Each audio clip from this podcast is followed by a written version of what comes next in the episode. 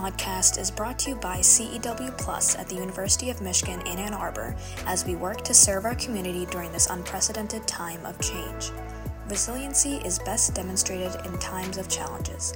Join CEW Plus Director Tiffany Marra as she talks to students, staff, faculty, and community members connected to the University of Michigan's Center for the Education of Women Plus in our podcast, Strength in the Midst of Change. Today's podcast features CEW Plus's 2006 Twink Frey Visiting Social Activist, Anne Ladky. Anne is a lifelong advocate for economic justice, committed to expanding opportunities for women and people of color in the Chicago region. From 1985 until 2017, she served as executive director of Women Employed, a 50 year organization whose mission is to improve women's economic status and remove barriers to economic equity and currently serves as a senior advisor to the Corporate Coalition of Chicago, an executive committee member of the Chicago Community Trust, and as a board member of the Civic Counseling Consulting Alliance. And it's my honor to speak with you today. Welcome to the Strength in the Midst of Change podcast.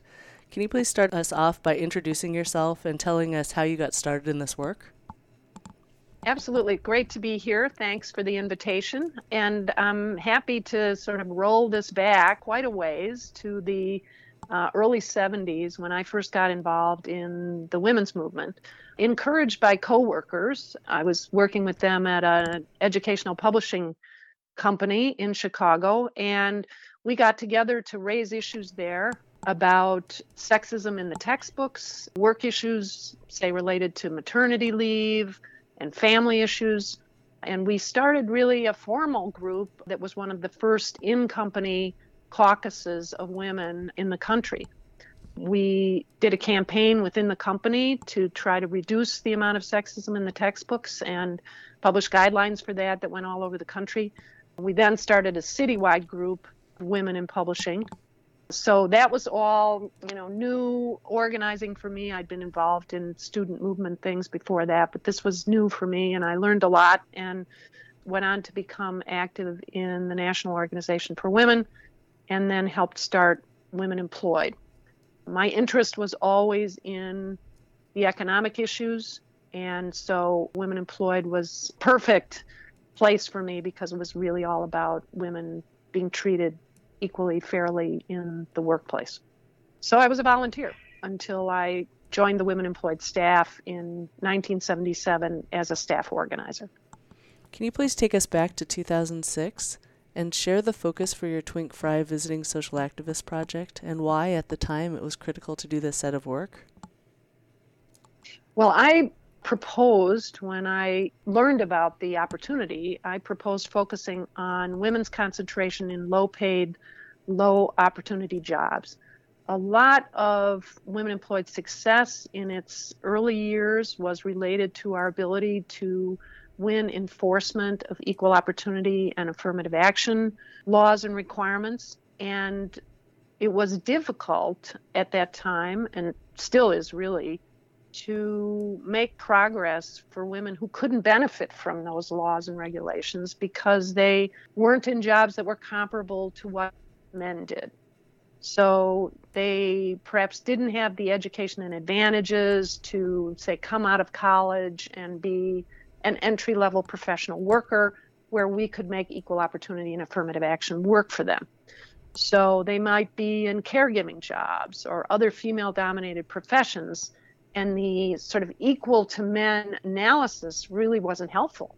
These were female dominated professions. And so it was very difficult to make progress on these issues.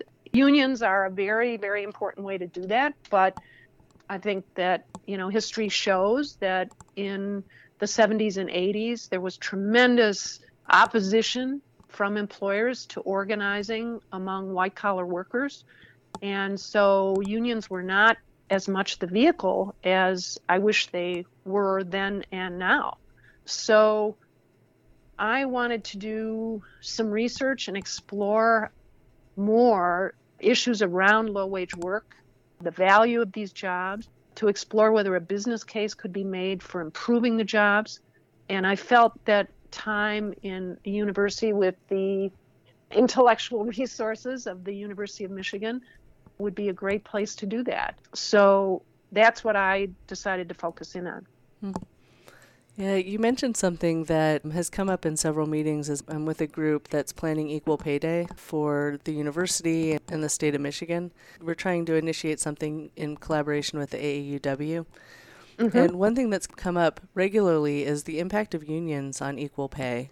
And then the second piece of that that keeps regularly coming up is the disparities of what equal pay day means and how it's calibrated to typically Caucasian women and then the equal pay days throughout the year that represent when women of color are earning the same wage as their male counterparts. You just mentioned unions, which spark this. When you think about unions and their impact on equal pay, like how have you seen that play out over the years?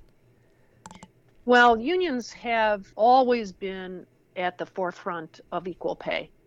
They want their members to benefit from union representation equally unions, in fact, were very important in the formation and early launch of many women's organizations, including NOW and Women Employed. I think that, you know, we know that unions have their weaknesses and have some aspects of their history that are not anything to be proud of in terms of the way that women and people of color have been treated. Mm-hmm.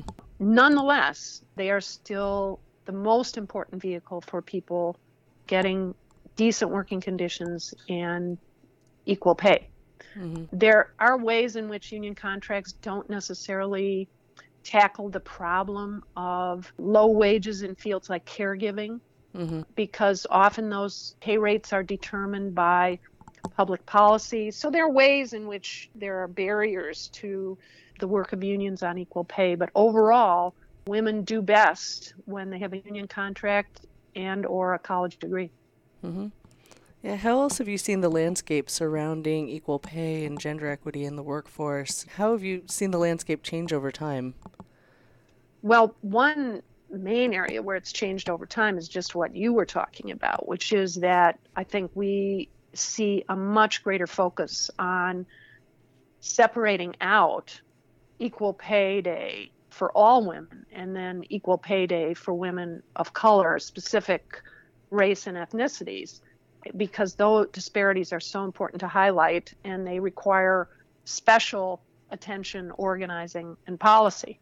So that's one way in which it's changed. Another way in which it's changed, I think, is that we made strong efforts during the 80s and 90s to bring a comparability lens to the issue of equal pay so that there were efforts, for example, to say, well, if warehouse workers make X per hour, is it reasonable for them to make more per hour, say, than someone taking care of children?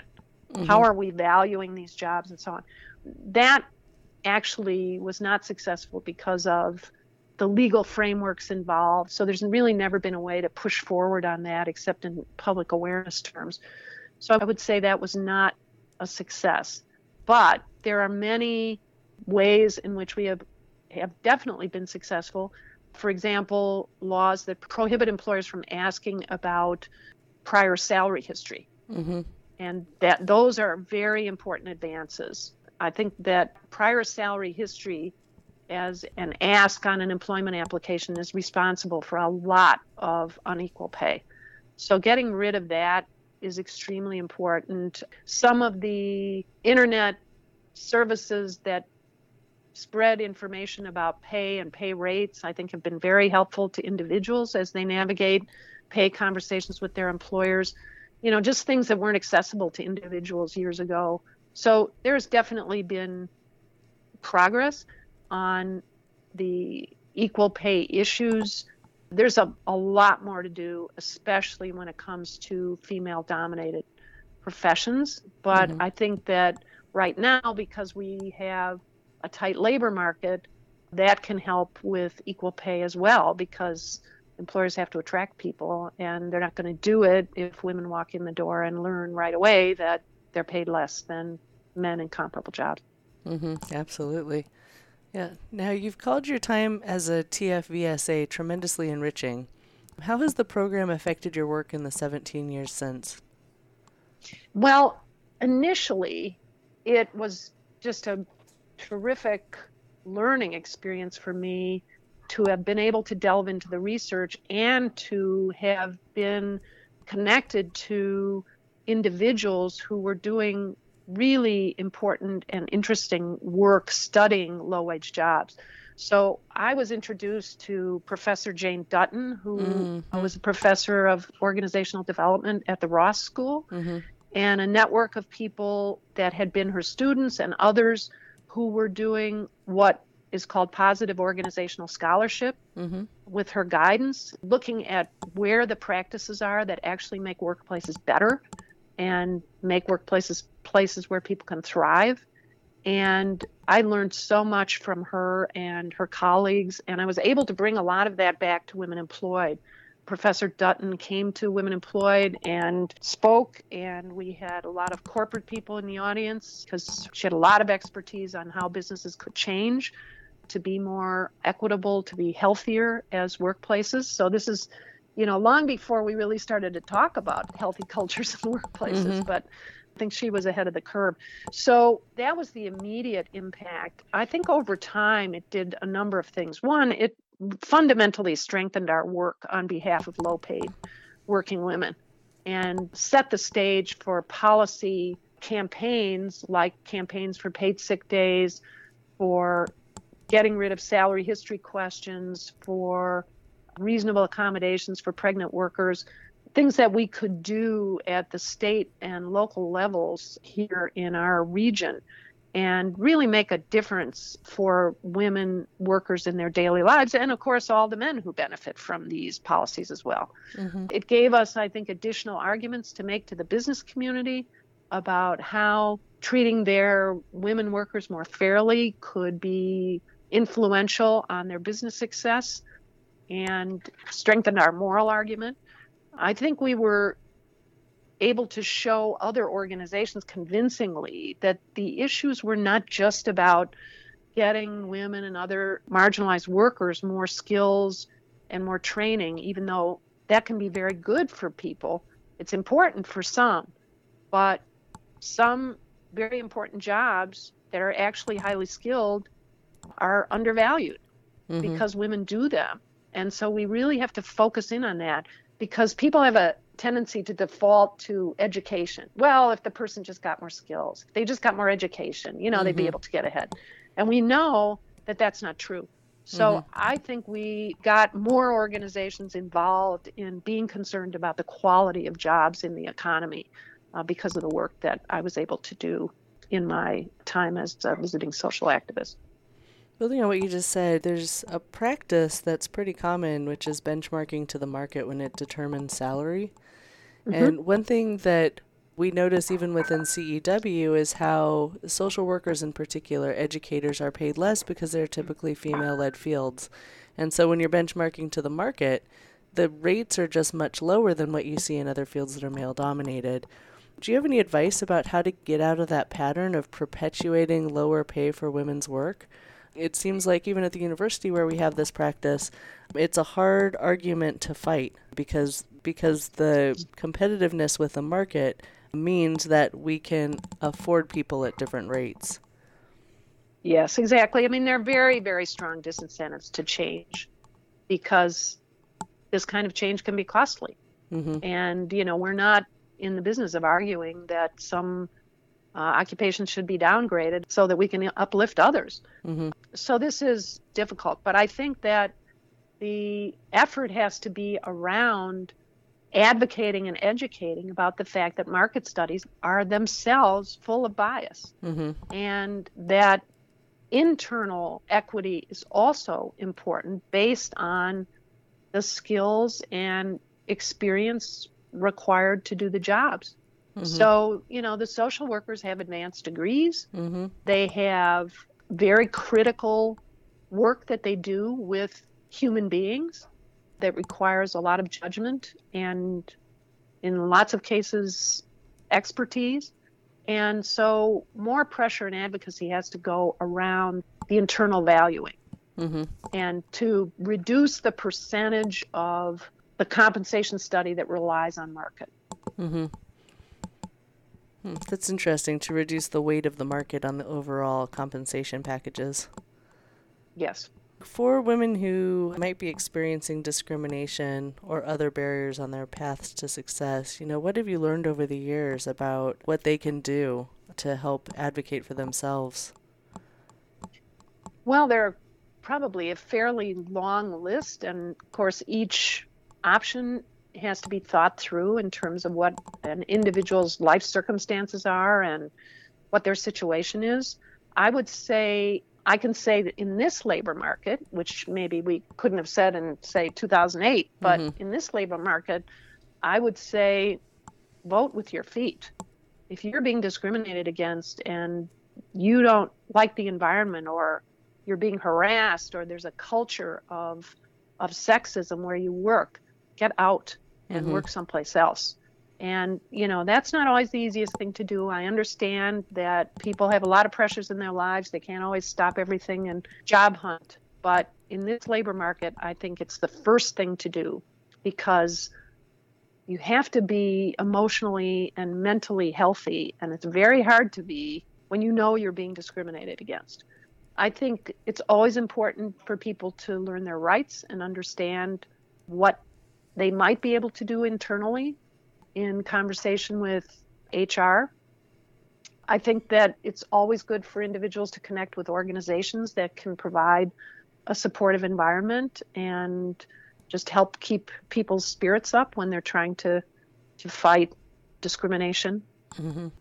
I would say once you know more about your rights and have read up and you feel you have a substantive case, I would say go to a lawyer or file a complaint with the government. Again, this has to be considered in the context of individual circumstances because that's not right for everybody's life. It's very hard to win discrimination cases, but it can be done, and I've seen it, and it can be very important not only for the individual but for other women mm-hmm. to lodge these cases and win them. And then I would say it's important to think about and be clear about what's important to you as an individual. What does it mean for you to be in a good place of employment? In other words, where are you in your career? Is the most important thing for you to have a good, open, supportive culture?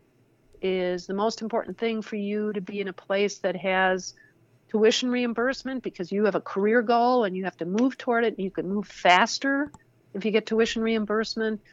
Is it about being on a career pathway and needing a particular kind of experience? So, what does it mean for you to want to work in a company that's right for you? You have to be clear about what's important to you at the stage of career that you're in. So, I guess that kind of brings us full circle to the idea of if you're going to be looking for a new job, you need to be thinking about what's important and what's going to be meaningful for you because it may be all right this job may pay a little more this one a little less but this one has tuition reimbursement and a culture of advancing people. I might do that even though i might be sacrificing some money or in my life right now i can't sacrifice a nickel. I need to get the higher paying job. So those are the things that i think people need to think of because it's very tough to change the circumstances of discrimination you have to balance that with your own well-being and your own future. Mm-hmm. Uh, is it worth it to fight discrimination on behalf of yourself and others who might encounter the company, or best to move on? In some cases, you can do both. I mean, mm-hmm. you can you can review that company online. You can talk to people about whether to work there or not. You can be part of an organization that supports women who are being discriminated against and, and let people know. But in some cases, I just was talking to a friend of mine who's an employment rights lawyer, and she's just won a really important case for two women who joined together in this lawsuit against an auto dealership. And they're going to get meaningful back pay. But they were both in a circumstance where they were willing to take the years that it took to litigate this and get a remedy. Mm-hmm. So it's not for everyone. Right. I'd imagine when you mention years in litigation that there's a high cost to that. Are there organizations that can help with the litigation cost or organizations that do pro bono work in these types of situations? I would say not usually. There are law firms that take these cases on contingency if they think that you have a strong case. Mm-hmm. But no, there's not, in general, I wouldn't say there's pro bono help for this kind of case. We have our Twink Frey Visiting Social Activist application open now. When you think to what you hope another person would get out of their visiting social activist and what they might put in their application, what advice would you give to them as they consider applying? The Visiting Social Activist Program is a wonderful opportunity to get away from the day to day in your organization. So I would just say think creatively about what you would like to explore.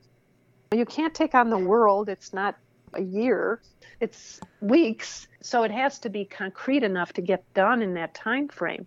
But I would say think about something that's going to open your mind, give you a new way of thinking about things and enable you to take advantage of the intellectual richness that is available at the university. I mean, I went to college before the internet was invented. So I just had no idea what the research capabilities are of a big library that can be accessed remotely in a modern university. So that was a revelation to me. But the more important aspect of it was really finding the people in the university, which CEW was so helpful with, finding the people in the university who could really enlighten me about where the thinking was and where the research was in the area that was important to me. So I would say think big, but realistically, think about what could take you out of your day to day a little bit and point you toward the future. Mm-hmm. There are many students on campus who are very passionate and activated right now about creating change, and it, that's a historical aspect of the University of Michigan in particular.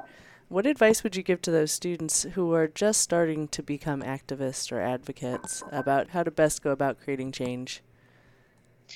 I think students have to think about what are the issues I really care about. And the great thing about being at a big school like the University of Michigan is that there are lots of opportunities to explore that and to try and identify what your passion is. There's opportunities to experiment, kind of sample things.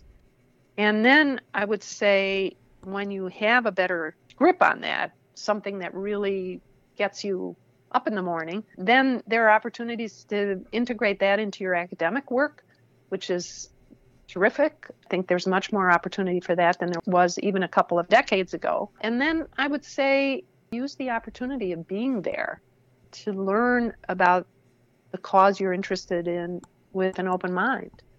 And you have the opportunity to understand various points of view, to be careful about being doctrinaire when you're trying to learn, and try to find a way to make a contribution. Because it could be at various levels. It could be that you're going to chair a student group. It could be that you're going to put on a symposium. It could be that you're going to just do some recruitment. But just find a way to be an addition, to move something forward. And then I would say don't give it up when you stop being a student. Try to figure out how to carry that forward after you graduate and make sure that activism and advocacy are integrated in your life from the very beginning of your post college career. Uh, make time for it because I think it often is really very, very important way to make sure your life has meaning. And so I would just say, both in school and afterward, I think it needs to be part of everybody's life. Now, this is one of my favorite questions to ask all Twink Frey visiting social activists, and so far it's been mixed on how many can actually answer it. So I'm going to give it a try here. Activism, it takes a great amount of passion combined with energy to make happen. What type of self care practices do you utilize to be able to maintain your sense of balance? Perhaps something I wish I had been more clear about early in the game is to understand the long view that a lot of the issues that many of us care about in the social justice world or in now in my work for economic justice in especially in the areas of Chicago that have been historically disinvested. These are problems and challenges that took decades and decades and decades to build up to where they are now. We're not going to solve it overnight, but we also can't be patient. So that's the balance question, right? Now understand that it's a long game and that you have to apply the energy that you have to make progress as quickly as possible. So that's for everybody to think through. It's important to know when to take a break. If you're a person who needs to take a break at a certain time of day or a certain time of the year or the week, you should do it. For me, it's always been about getting outside, getting some exercise, being around people who are optimistic. Doesn't mean everybody in your circle has to be an optimist, but you better have some people in your circle who are optimists. Don't put off things that you know would be a way to change the subject sometimes mentally. Whether it's going to a movie or taking a long weekend in a great place, if you can afford to do that, or whether it's just taking the subway to see a friend that you don't see often enough or whatever it is. I think you have to just be in touch with what gives you satisfaction, what gives meaning to your life, and find ways to take breaks to take care of it. And the good thing is, you know, there's more flexibility in the work world now. It's easier to go out and take a walk at 11 o'clock in the morning and come back, go back to work than it used to be. So I think people should take advantage of that at the same time that they don't I don't think it's good to be sort of episodically intense and then burn out and then have to take a long break and then go back at it. I think we have to learn how to have balance between knowing it's the long view and in the case of what the work I'm doing here in Chicago, understanding that people on the south and west sides of Chicago should not have to wait any longer mm-hmm. for the investment and the quality of life that they deserve to have. Mm-hmm. And it has been an absolute pleasure and inspiration to learn from you today. Thank you so much for participating in the podcast. Well, it was my pleasure, and I'm so proud of having an association with the Center for the Education of Women. And I applaud what you're doing there, and it's been fun talking.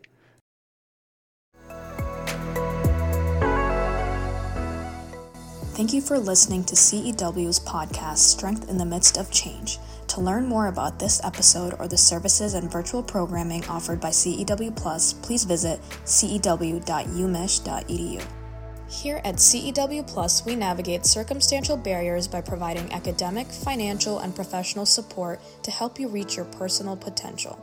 Established to support women through higher education, we lift up women and all underserved communities at the University of Michigan and beyond. Through career and education counseling, funding, workshops, events, and a diverse, welcoming community, we exist to empower. We are CEW Plus, and we are here to help you reach your potential. The University of Michigan resides on the traditional territories of the Three Fires peoples, the Ojibwa, Odawa, and Potawatomi.